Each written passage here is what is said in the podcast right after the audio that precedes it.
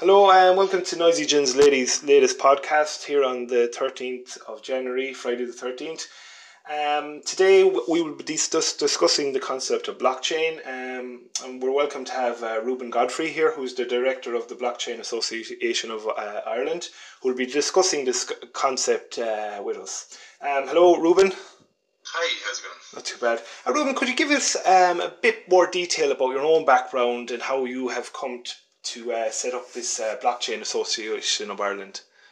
Yeah, um, yeah. Well, my own background is is fairly um, active, varied maybe I'd say.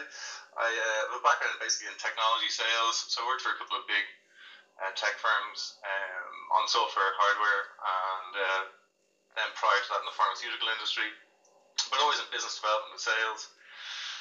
And uh, kind of never really satisfied me. I kind of had this you know these epiphanies where you're sitting at your desk and you're yeah. just going like, what, what's it all about? You know, and there has to be something bigger than this going on in the world that I could be, you know, putting my, my efforts into instead of uh, trying to convince somebody, uh, a stra- phoning a stranger to convince him to uh, part with budget he doesn't control, that is just digital currency sitting somewhere on somebody else's computer. You know, so this this is all this kind of stuff racing through my head and uh, you know the nature of technology and selling software is you're literally digging our own graves, you know, working ourselves out of jobs. So I was just I kind of had a moment of of, uh, of kind of uh, clarity or an epiphany, and, and stood back from everything.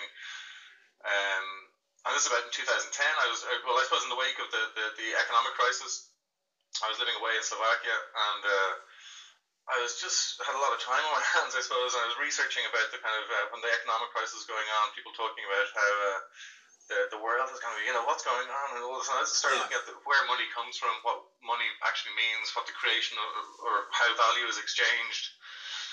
And I was kind of talking with a friend of mine uh, over a beer, he's a Scottish journalist over there, and uh, talking over a beer, and I was explaining this idea about you know why isn't it possible for you know borderless digital currency, like we have the technology now, surely this should be something that's possible. That you know you have something that's beyond uh, governmental control. And he sort of looked at me, kind of narrowed his eyes, and, and said, "Do you mean Bitcoin?" And I was like, "Okay, well that was the start of the journey." So that was like 2010. So I kind of looked in, into it back then. It was very difficult to find any information. Um, I, I found out a little bit and started. Um, I was you're even able to mine on your on, on, on your PC back then. So I was kind of set that up and I was like looking at it and trying to figure out ways. I was working for a company that I had access to as much hardware as I wanted, so I could have actually really gone full tilt into it then at that point. But there was early scare stories. There was a few. I, I was a bit paranoid that I didn't know enough about it technically, and uh, any of my, my questions were kind of being rebuffed uh, online. It was like you know this isn't if you don't understand this this isn't meant for you you know what I mean? So there was kind of a, a, a, a sort of a techno uh, divide you know? I, I, I understood, the concept and the need and the philosophical um, thrust behind it and where it could go.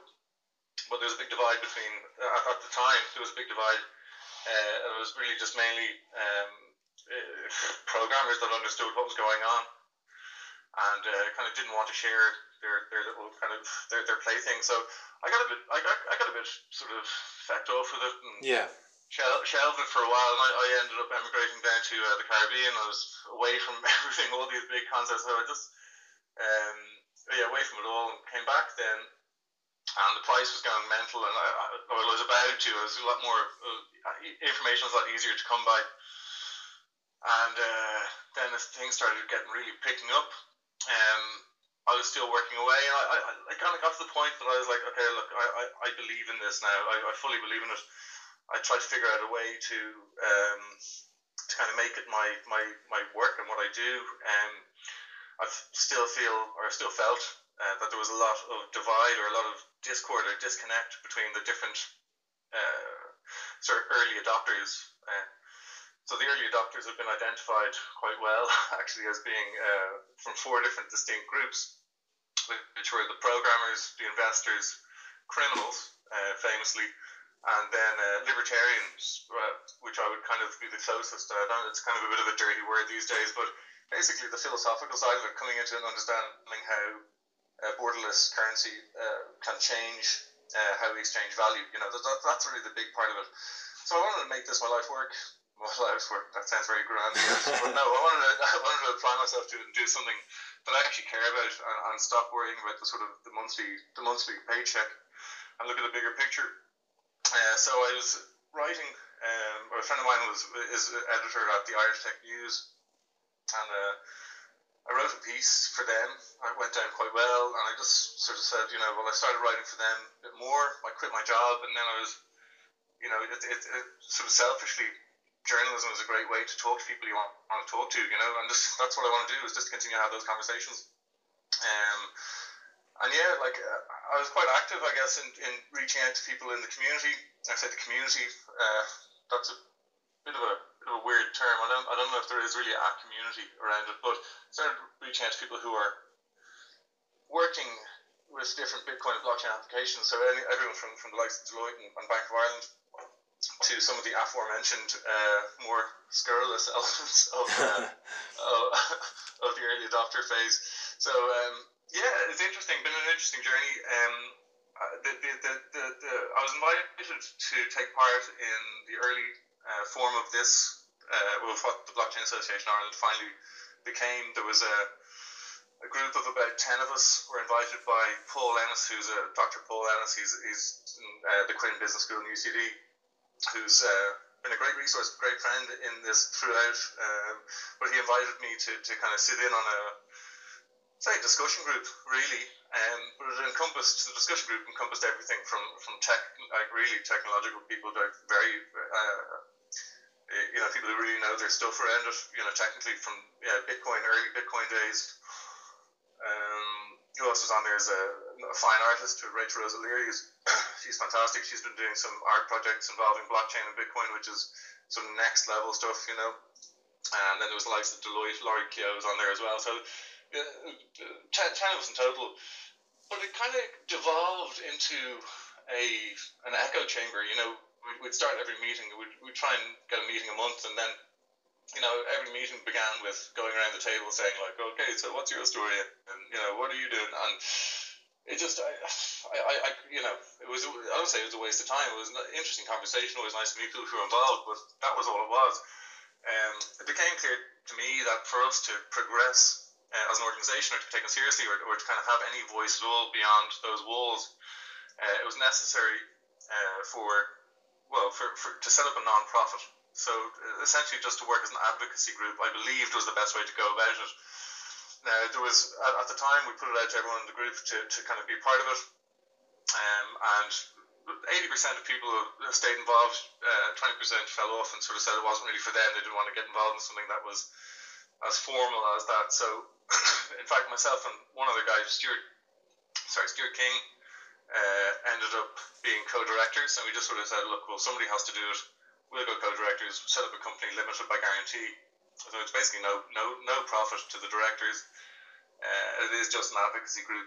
Um, and yeah, that's really it. That's where it began. That's where we're at now. We launched publicly middle of December.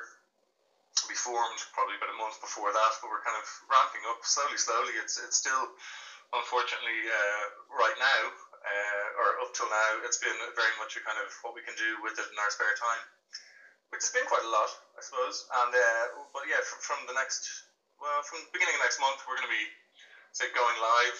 Uh, we finalised some details with some international collaboration. We want to make sure that when people kind of sign up and become members, that there is some value that they're getting, and it's not just a kind of uh, you know another echo chamber. Um, so we're looking at different projects, and we want it to be a member-led organization. So we want to kind of, uh, say, kind of want the, the entire thrust want everything that's kind of done, uh, you know, by us to be by us, and not not just by me or you know some sort of management team that's sort of dictating where we go. This is really for for people to get involved with, and I, I want to be hands. I don't say I want to be hands off after year two, I don't even want to be a director anymore. Like I want to write myself out of this. I want to just set it up, set it running, and uh, then yeah, go on, go on my merry way. Maybe still be involved somehow, but I don't want to be. Uh, it's it's not a top down organization. It's a member led organization. Okay, that, that's fantastic, Ruben. Thanks a million for that. Yeah. In terms of my next question, um, you know, a lot of people are trying to get their heads around the concept of blockchain. Um, for those uninitiated, how would you conceptualize it in a concise manner? Because it, it, it, would, it, it, would, it, would, it would make for a great question on the chaser for a top prof, monetary fund and the person would be there scratching their head what is this concept of blockchain? If you were to put it in your own words what, what, what would it be? Yeah well like there, there, there's a, a, number of different things right? So there's okay so it's a distributed ledger of transactions on the bitcoin blockchain right? That's that's what really when people talk about blockchain they'll start bringing in other things. They'll start talking about distributed ledger technology um, which is essentially similar uh, it's a synonym. I wouldn't say it's the same thing. Okay, so blockchain is the, the, the transaction history of every Bitcoin transaction ever, basically. Okay. Uh, and you can attach any information you want to any of those transactions, which means that you have an immutable or undeletable record, right? So because the, it's a, a, shared ledger, right? So if, if say it's just the, the two of us, uh, again, every time I start explaining, you, you have to bring it back a bit, right? So of course, yes. To understand, so to understand blockchain, you've really got to understand Bitcoin. Yeah. Um, Bitcoin was was created um, to solve one of the the kind of biggest challenges around digital currency, uh, which is called the double spend problem, right? So, in order for us, say I have got digital units on yeah. my, my PC, and you say, well, let's you know, give me some of them, or I'll give I'll exchange some of these with with some physical goods you have. I'll send you five root coins, right? Whatever. So you get them, and then I go, ha ha ha I've still got copies of these. You don't know that, and then I'll send them on to somebody else and somebody else, yeah. and then before you know it, I've spent my five coins five times, and nobody gets anything. So Bitcoin figured out a way to to uh, solve this double spend problem by sharing the transaction history amongst all users on the network, basically. So um, so basically, everyone has a, a, copy. The blockchain is the transaction history of, of every Bitcoin transaction. Now, you don't have to be exchanging massive amounts of Bitcoin in order to have a transaction. You can have kind of micro transactions, and then attach something to the uh, the transaction history, the blockchain. So again, really, when people ask me this, I'll go, what I do is because other people have done fantastic work in explaining yeah. this, right? And there's a guy I would always recommend anyone that's got any interest in this. There's a guy called a lovely old gent. He's like a kind of kindly uncle you'd wish you had. Uh, Don Tapscott is his yeah. name, and the son Alex Tapscott. They're also uh, they're both very uh, big players in the blockchain world. But Don Tapscott does this fantastic TED talk, and he explains it absolutely beautifully, concisely. I'd recommend anyone listening that wants to get a kind of top down understanding of what blockchain is to, to go and look at that. Now I know that's a slightly lazy, but sure, look, you know, got to work with the, the resources I have, and I think that's a fantastic one. I couldn't improve on that. Um, there's also another fantastic resource for any more specific questions, and they've got great discussions called Block Geeks. Um, B L O C K G W E K S, and uh, they're fantastic. I'd, I'd, recommend going on there. Also, Reddit, of course, uh, is is one of the biggest um, online communities around Bitcoin.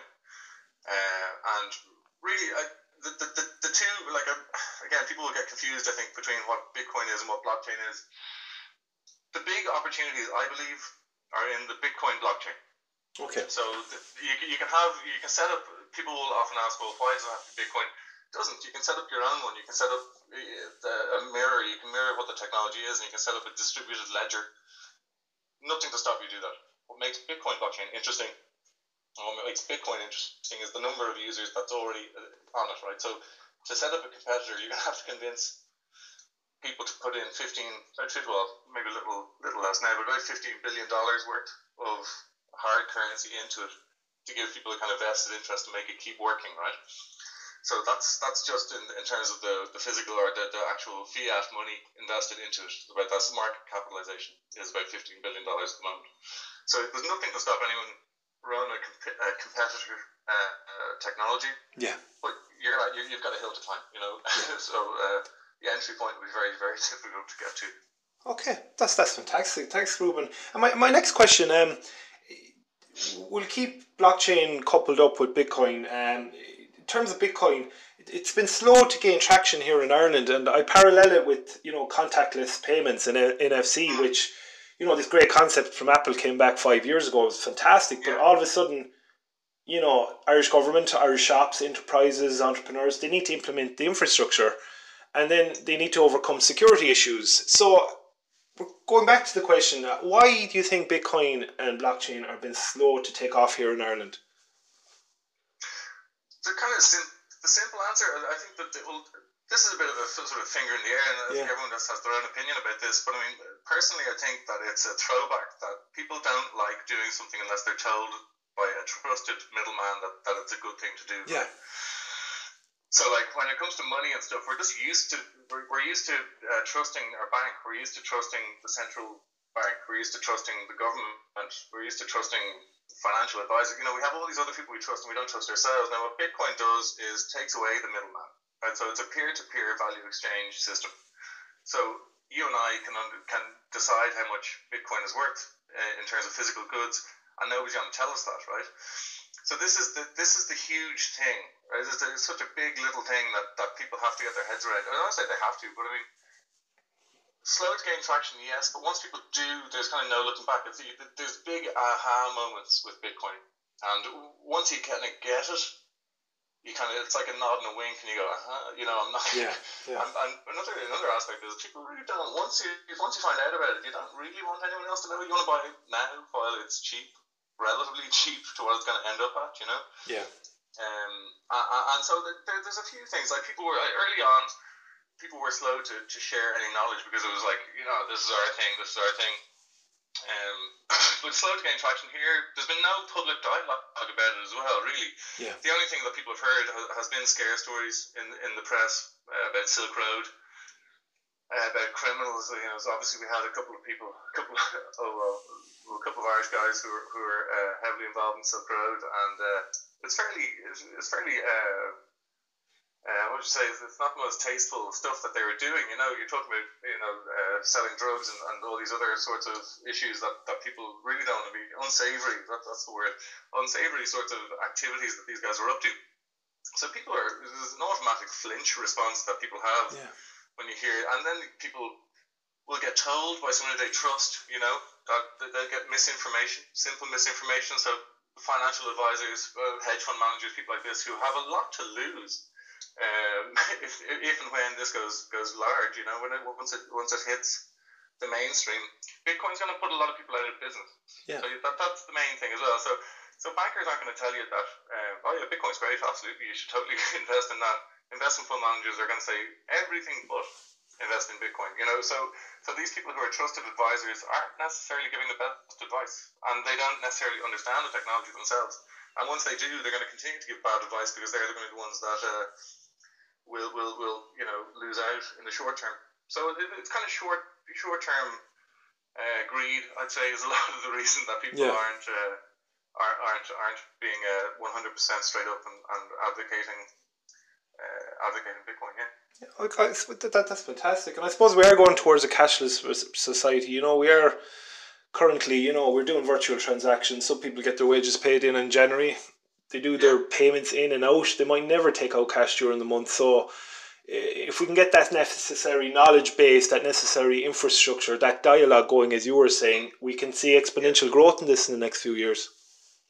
Yeah, well, I mean, uh, yeah, yeah. There's a few things that are going to sort of that, that are going to push the exponential growth. I mean, y- you know the kind of you know the sort of if you get a, a beads of mercury on Yeah. a kind of flat surface and you roll them around, and suddenly they sort of start gelling together and wobbling, and suddenly you're just left with one big uh, ball of mercury, right? The- Yeah. That's kind of how I think that if you, if you start looking around the world, you'll start seeing. Oh, I believe that, that there's going to be extra um, pressures on some global currencies this year. You can see it. There's little sort of you know canaries in the, in, in the mine going on, like the you know, the likes of Venezuela, or you look at India, they're they're they're getting rid of loads of cash. You know, the U.S. dollar is coming under huge pressure now because of uh, let's say the political situation over there. Yeah. Um, China, uh, with the, the, the slowdown in their exports, they're, they're going to be under big issues with their with their uh, the value of their currency. So there's there's a lot going on um, that's going to make uh, Bitcoin very attractive as a store of value. And so people will be able to money in. Uh, Like I'm confident, I'm confident that it's going to go up at least uh, seven, eight times in value this year. It might go back down again, but there's going to be huge peaks of value in Bitcoin this year uh, because of those currency crises. Um, and you know, when it all ends up, uh, when it's finished, or when when, when you know the, the, the sort of end point is. Uh, there's only ever going to be 21 million Bitcoin, you know. Uh, so think about what the potential value of that is going to be, you know, at some point. I Yeah. If, if, if company or sorry countries uh, say their currency collapses and they have to rebuild a way for people to exchange value, given the tools that are available to them right now, Bitcoin is the most sensible option, really. I mean, it's or, or some some form of cryptocurrency. It doesn't make sense to start going out mining or sorry, well, mining. Uh, printing money or, or minting coins. Yeah, yeah. It's just it's such a kind of archaic. It's a weird kind of throwback. You know, at this point, it's it's sort of it's almost very close to being redundant. You know, and you, you mentioned as well contactless payments. Um, there's interesting cases from around the world. and M-Pesa in in, in Kenya, Kenya. I'll have to edit this if that's wrong. um, but it's anyway, basically so it's a uh, an exchange system where people are exchanging value or buying goods basically with mobile phone credit. Yeah.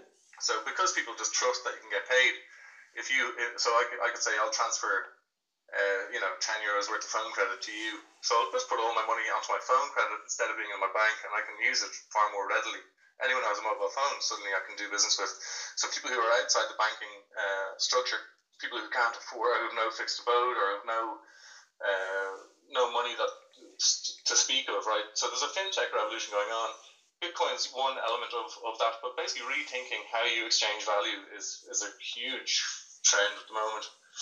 And you start looking at uh, where that can go. You know, this is still very early days. It's really hard to predict how it's going to end up. But um, yeah, I think I mean the, the other thing as well is like changing over currency when we changed over from, from punt to euro, it was literally overnight. I remember going out. I was out in the pub, I think, and I remember going getting uh, getting euros out, you know, after twelve o'clock, and going, "Ha, this is again, this is funny.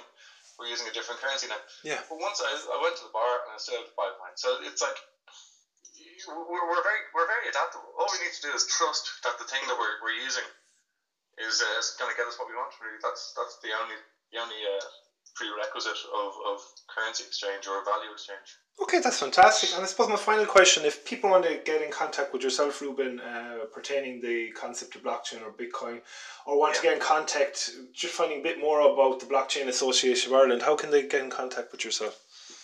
Yeah, well, blockchainireland.org is our it's our kind of uh, very very much just a holding page, but there's a membership query button there. You can hit that uh, like I say, in the next few weeks, we're, we're ramping things up. We'll, we'll get a nice, shiny new website um, with lots of bells and whistles. We'll have a few more resources on there.